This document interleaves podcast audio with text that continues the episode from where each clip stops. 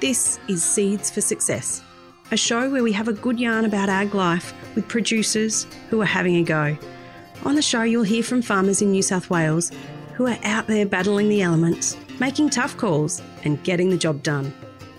You'll get a laugh out of some of their stories and also pick up some know how along the way. I'm your host, Nerily Brennan. Today, we're chatting with Jack and Julie Gordon. Jack and Julie own and run Quartz Aussie White Sheep Stud on their 150 hectare property just east of Forbes. Along with running 250 self replacing stud ewes sourced direct from Tattykeel Genetics, they sell rams right across New South Wales and grow grazing cereals to supplement their perennial grazing system. Jack and Julie are also recent participants in the Central West LLS ProGraze course, which they both agree provided a great refresher on grazing management and has prompted them both to make more timely management decisions together. In this episode, Jack and Julie share with us that while they're managing a rather small land area, they operate an intense sheep breeding enterprise, investing in high quality genetics and actively tracking individual performance using EID, then recording this pedigree information through BreedELITE. You'll also hear how Jack and Julie have consciously selected Aussie Whites for their simplicity of management, explaining that the reduced resourcing needs from self shedding sheep, amongst other things, has allowed them to both pursue off farm careers as well as running a profitable stud. Local Land Services Mixed Farming Advisor, Rohan Leach, sat down with Jack and Julie at their Quartz Aussie White stud just outside Forbes. Guys, welcome to the Seeds for Success podcast. Hello, Rohan. Hey, Rohan. Jack, I might get you to start us off with your operation at Quartz Aussie Whites. Yeah, well, look, we've got an Aussie White stud here that we started three years ago. It's a family operation uh, with Julie and myself. We've got four children. Two of those are away at uh, uni. Two are still here with us at school in Forbes.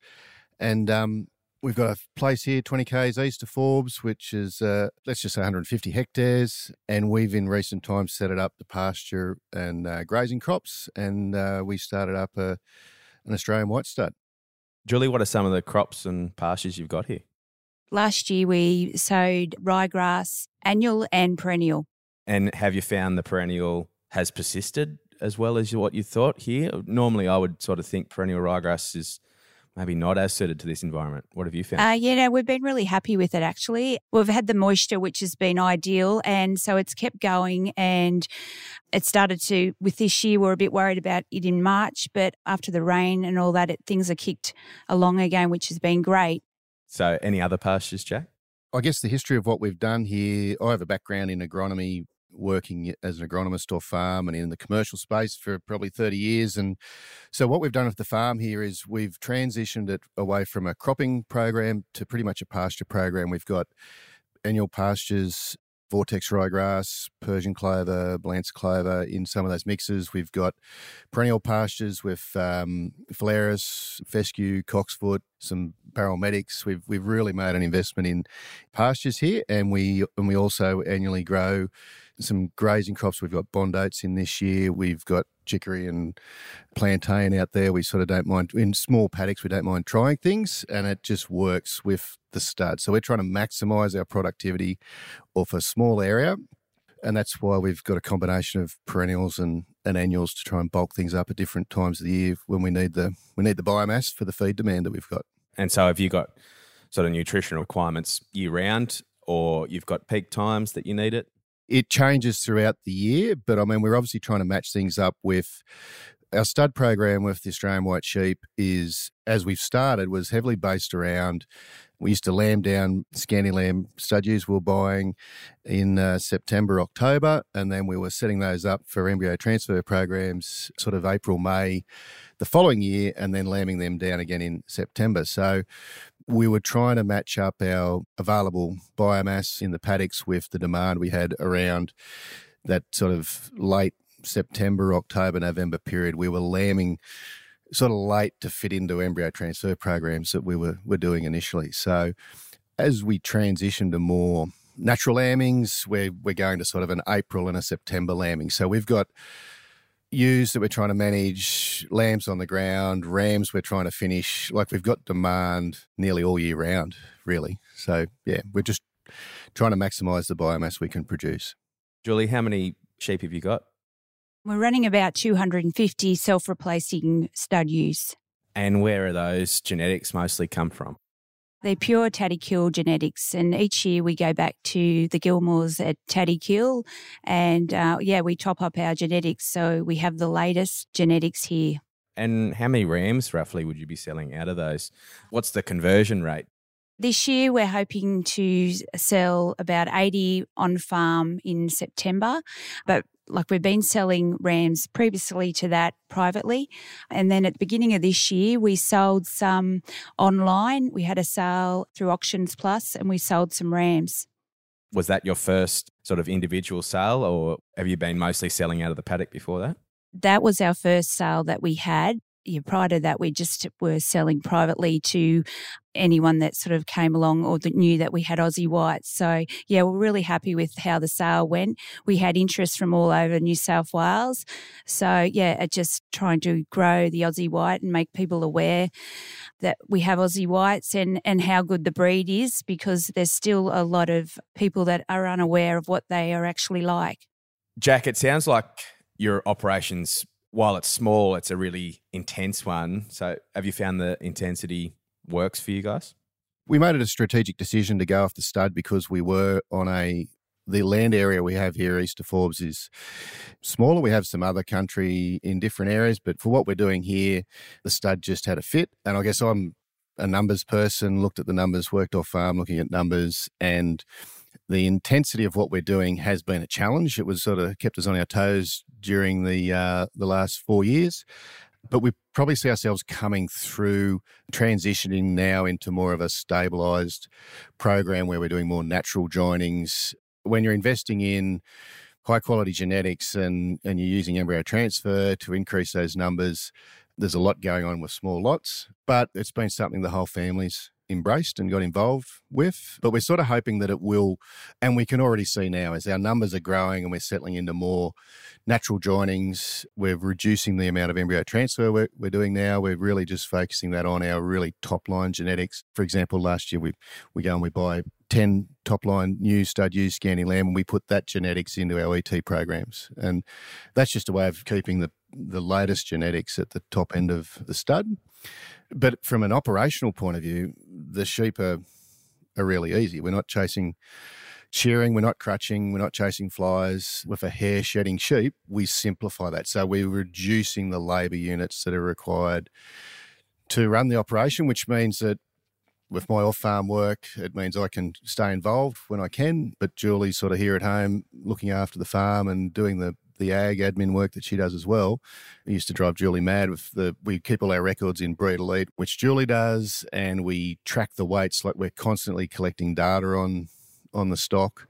And so we can pull a you know, if the EID tags that we're using, we can have a a sheep come into the yards, we can tell you what the pedigree is, what its weight gain is. We're tracking all that information. So it, it has been intense. Julie, you seem to be the one to ask about that. What is that?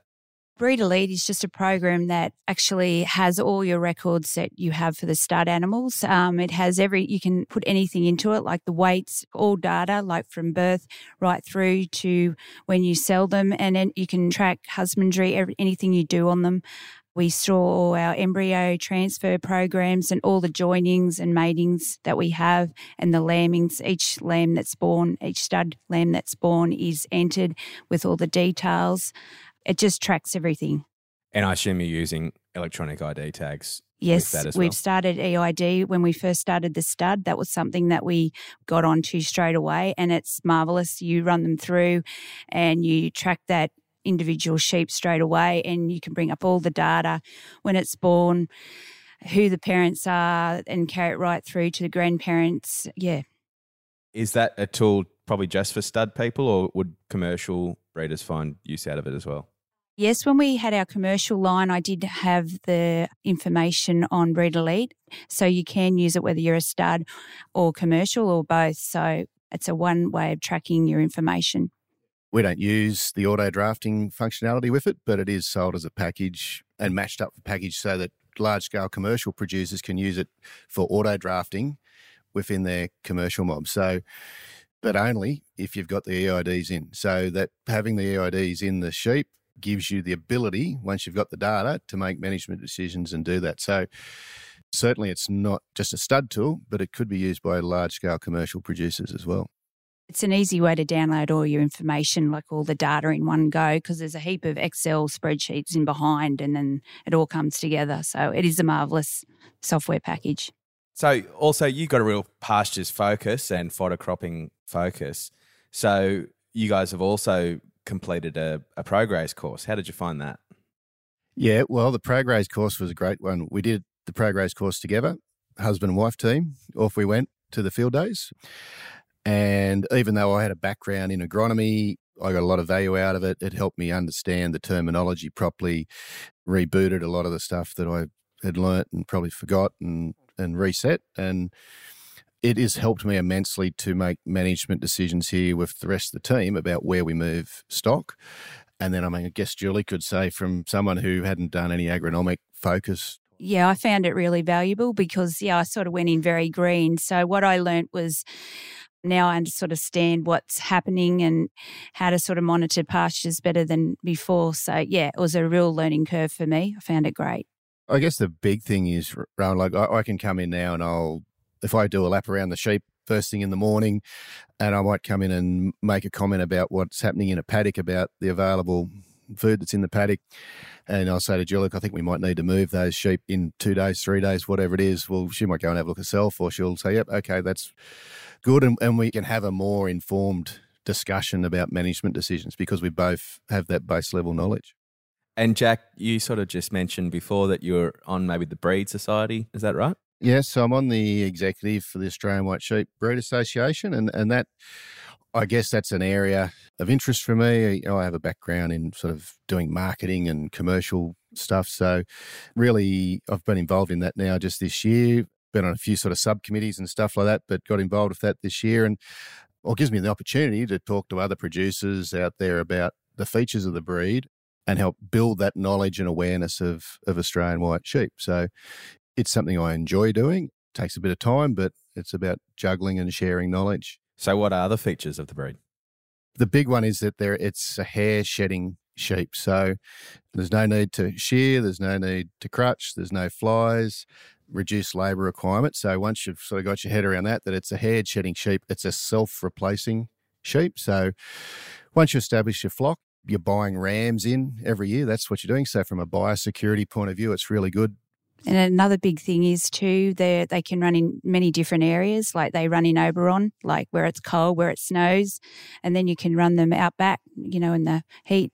Like they're very adaptable sheep. I mean, they are a polyestrous sheep, so they'll breed all year round. So, depending on where you are, you can adjust your program your climate can match your breeding program. So, if you like, you can lamb them down once a year. If you like, you can lamb them down three times in two years. And that really accelerates the growth of a self replacing flocks. So, they're different in that polyestrous that you're talking about. That's different to, say, a Merino or a Border Leicester. One of the biggest issue with some of the other breeds is that you know they can't be joined all year round. But the Aussie White, they will join all year round. We're joining ewe lambs here, seven months of age, sort of at 50 kilos, 45, 50 kilos, they will join.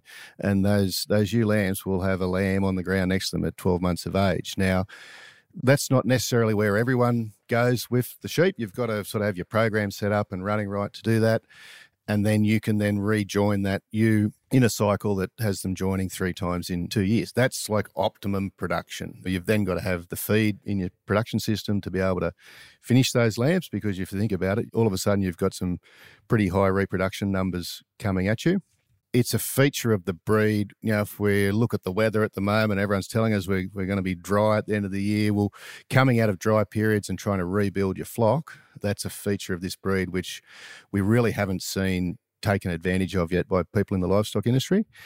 But it also helps you when you get started very quickly build your numbers. So you become a seller of your wether lambs, and in time, you'll become a seller of self replacing ewe lambs that other people are looking to buy. Yeah, another big thing is these Aussie whites are just putting their energy or their protein into producing meat, not wool, look because they're just a haired sheep. So that's a really big thing. Julie's point is, I mean, they're a they're a meat sheep. We're growing kilos of meat. So they've got to be fertile in that case. Yeah. And are you finding that fertility, are they have high rates of twinnings and, and triplets? I mean, they are, but again, management will play a part in that. I mean, we just did scanning here of uh, recently of our stud ewes that were joined naturally, and we were about 175% lambs on board for the ewes, ewes scanned, which are numbers we're really happy with. If people can get the results that they're looking for, you know, from 150, you know, I would say people will be getting, say, 130 to 150% conception in a commercial situation. But like any breed, management plays a part in that. So fertility, and then I guess the other big feature of the breed is the eating quality of the carcass. I mean, it is a replacement for or in there competing with a second cross prime lamb in the processing. So high quality carcass, high yielding. The sort of yields you'll get out of these sheep is sort of 52, 53% carcass yield. You know, when they're finished under the on good pasture, or if you, someone wants to supplementary feed them to finish, they can. Feed conversion is really good, but that carcass yield's a big one. And I guess the one that followed Aussie Whites will know that the low melting point of the fat, which really drives the eating quality. So low melting point, sort of 34 degrees below, means that you have a eating quality of that lamb, which is something that you until you taste some and have some, it's hard to explain. It's sort of like a very soft taste in your mouth, and it doesn't leave that residue, sort of that fatty residue in your mouth. So it's completely different to a a wonderful second cross prime lamb of whatever breed that it is. You'll know that you've had a, a nice lamb chop. This is a completely different. It's a lot, lot probably milder, but you don't end up with that lamb lip balm on your lips at the end of the day. So, apart from sort of maybe some eating quality traits, what are the main differences between Aussie whites and other shedding sheep? I mean, the Aussie whites are a hair shedding sheep. So, some of the other shedding sheep are not a hair shedding sheep. They're still got a wool component to them. So, that's the big difference. But, you know, Australian white is a hair shedding sheep. So, a real, you'll have some of the types in your flock that will grow a small coat and that'll shed off annually and they'll be clean. You know, they won't leave a saddle on the back. You'll have others that are nearly just like hair, like the hair coat is just there all year round. So, from a shedding sheep point of view, they're a bigger frame sheep than some of the other shedding sheep, which gives you that bit bigger carcass, good conversion. You run them in any sort of environment. That's the big one though. Like it is hair shedding, so they'll be clean and temperament too. I mean, when we first came to this farm, as Julie said, we didn't have a shearing shed and we got a, a line of uh, white Dorpers, and we thought they were wonderful. They were wonderful sheep, but we couldn't put the kids in the yards. We didn't take the kids into the sheep yards with us to work. We were sort of conscious of that. Whereas I, the temperament of the Australian white is completely different to the other shedding sheep that are out there. Know, so that was a big one for us when we went back into Australian whites. The Aussie white breed seems to have come from nowhere in the last few years. Can you maybe tell me a bit about the background of the breed and what has formed it? 2011. Well, that's the year that the Gilmores launched the Australian White. So the breed was effectively established by the Gilmore family and some other partners over at uh, Oberon, and they they did a lot of work in combining four sheep that was put into the breed. They still to this day, but initially did a lot of embryo transfer work to create what is now a stabilised breed as a self-replacing flock. So yes, so we had the Texel, Poll Dorset, Van Rooy and the White Dorper. There was four breeds that they started with. They were all they weren't just any old sheep that came out at stumbling out of the paddock. They were all high level stud quality sheep that had been identified, and then they went about crossing those breeds, selecting what they were looking for, and then they basically closed the flock and moved forward with embryo transfer work to improve and select the traits that they wanted. So, still to this day, Tattykeel run a closed flock at Oberon. They don't bring genetics in. It is a closed line. And that's the reason we go back there and get our genetics from Tattykeel. We want the pure genetics. And the improvement in the breed over the since 2011 has been phenomenal. That's driven by the amount of embryo transfer work they do, you know, to focus in on the on the top line genetics. The breed Aussie Whites was a bit of a buzzword there for a while, and, and maybe it was the shiny new toy there were some pretty incredible prices being seen a few years ago. Julie, has the market settled down yet? Uh, yes, the market has settled down now, and I think it's become more realistic for people now that it's the entry level to get into Aussie Whites has become more acceptable, I guess, because it was quite phenomenal there a while ago with all the prices. So anyone that's sort of wanting to go down that path, I think it's looking more attractive and yeah, more feasible to do that. What do you think caused the price volatility? The demand was what drove the prices I say to people, look, if there's only one point where people were looking to secure the best genetics in the cattle industry, it'd drive a rush to the door of that location that would drive obviously driving demand up and driving price pressure up. People are looking for a surety that they're getting quality. But what we're seeing now is that if I go back to my point earlier on about the reproductive capacity of the breed, we're starting to get see lots more F1, F2 cross, F3 cross ewes coming into the market, ewes that are now pure commercial ewes that are you know people that have been in the breed for sort of seven eight years that have now they've reached a point where they're selling surplus ewes and breeding ewes back into the market so I mean, the whole market's come back. Like all sheep have come back, but Aussie whites have come back now to a point where a producer can go out there and buy buy a ewe. You know, at the moment, you could buy a young ewe in the market from anywhere from sort of hundred to hundred and fifty dollars, if you like. You can buy a Scandi lamb Aussie white ewe. They're selling online now at the moment for two hundred dollars.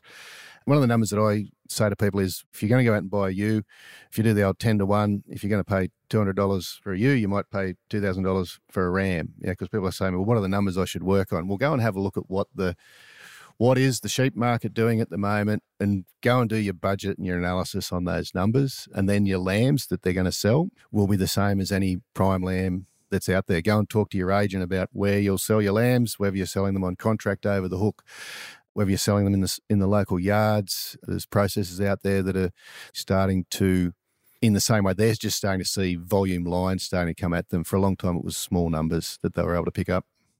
While we finish up on the Aussie Whites, we can put a link to your website or Facebook page in the show notes. But yeah, have you got a an open day or a sale day?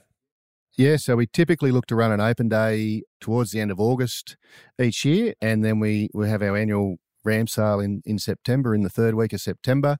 Know, we've got a Facebook page, we've got a website, Quartz Australian White, and we keep everything up to date there and, and what's going on. We we get a few happy snaps from around the farm of different things that are that are happening. But yeah, and look, and the and the doors and the gates always open for people that want to learn. We see ourselves as a conduit to information and knowledge for people in the Central West and the Lachlan Valley or, or anywhere in New South Wales that want to learn and get access about information on Australian white sheep. So, on to the next topic. You guys both are working part time in the business and a little bit off farm as well. How do you find the juggle between your day job and farming? Well, I'd like to say it's really good because you know you can plan what you need to do within the Aussie White stud. So we know that we won't be chasing flies. We know that we don't have shearing or crutching. So that takes away a lot of stress, I guess, with the Aussie Whites because we don't have that to deal with. So we just have the checking and the everyday things to do that you have to do with other sheep. But no, they're good to be able to plan and um, work around other things. So for others out there that aren't into the Aussie white thing, you'd probably just recommend a low labor enterprise. Absolutely. No labor. You don't have to bring in extra labor, I guess, to help you do the work. There's less chemicals. You don't have to uh, treat them for flies or lice. So you're not using as the chemicals. The biggest one is, I guess, you're not dependent on other people. So even though we're only operating on a small area here, we have our own agro drill that we sow with. So for sowing pastures and getting all those all those timely things, we have our own boom spray things that are critical time things in agriculture. We made a conscious decision to set ourselves up to be able to do those things. But things like shearing, where we're relying on as a small operation, we we do still have some first cross use here that we ewes as recips for our embryo transfer program. And we get great support from our local shearers that help us with that but it's an example of where we fit in with what they're doing. Whereas with the Aussie White program, we're not relying on anyone else. Have to rely on the kids being home from school and uni holidays to help us with a bit of lamb marking and those sorts of things. But again, we're not tailing from a commercial enterprise point of view. We're not tailing the lambs. We can keep on time with doing things because we're not getting put behind by you know like waiting on other people to come in and help us. Yeah, we don't have any issues. Like we don't have issues with preg tox and those sorts of things because we're waiting on say, for example, we're shearing too close to lambing or those sorts of things. They're the sorts of things that I would suggest that people think about, whether it's that they're cropping and looking for a livestock enterprise to fit in with that and manage the time and labour issues there, or whether they're doing what we do, working off farm and farming and trying to grow a business, it's there's great flexibility. So, what does the future hold for you guys? Do you yearn for the 3,000 hectare property and 7,000 ewes, or are you happy doing what you're doing for the time being? Well, I'd like to probably be able to grow our, our numbers so we're, we've got sort of bigger joinings and all that because at the moment we've been trying to build our flock and we've had to rely on all different like number of joinings each year. So even though we're dealing with a lot of small numbers, we've had a lot of joinings. So like we've always sort of have little lambings all the time. So Julie's had the same amount of data collection work and recording work that we would if we were running a big commercial operation in an intense stud operation. And I know I keep on getting reminded about that. Yeah, just um, probably looking forward to sort of more numbers so we can have less joinings and sort of keep growing. And because, yeah, we've just sort of been dealing with lots of little numbers.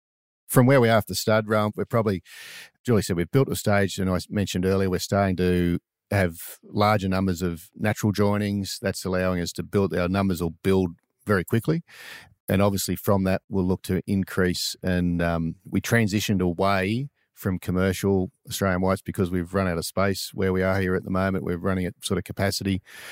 You know, if we could find the right block to expand what we're doing, understanding the breed, we know how quickly we could go and run a commercial operation that whether we wanted to run 500 or 5,000, the simplicity of what we do and how the breed works means that we could go and do that and they're just a really nice animal to have running on your farm because they're placid. They're just a great breed. For my final question, what do you think is the big issue in Australian ag at the moment, Julie? Well, I think like everyone, everyone feels a bit time poor, like they haven't got enough time. But in the ag sector too, finding resources to come and help you in the ag space is a big thing too. So, what about you, Jack? I mean, labour requirements and the challenges that we're facing across not just agriculture, but all sectors at the moment is really pressing. And I don't think that's going to go away anytime soon.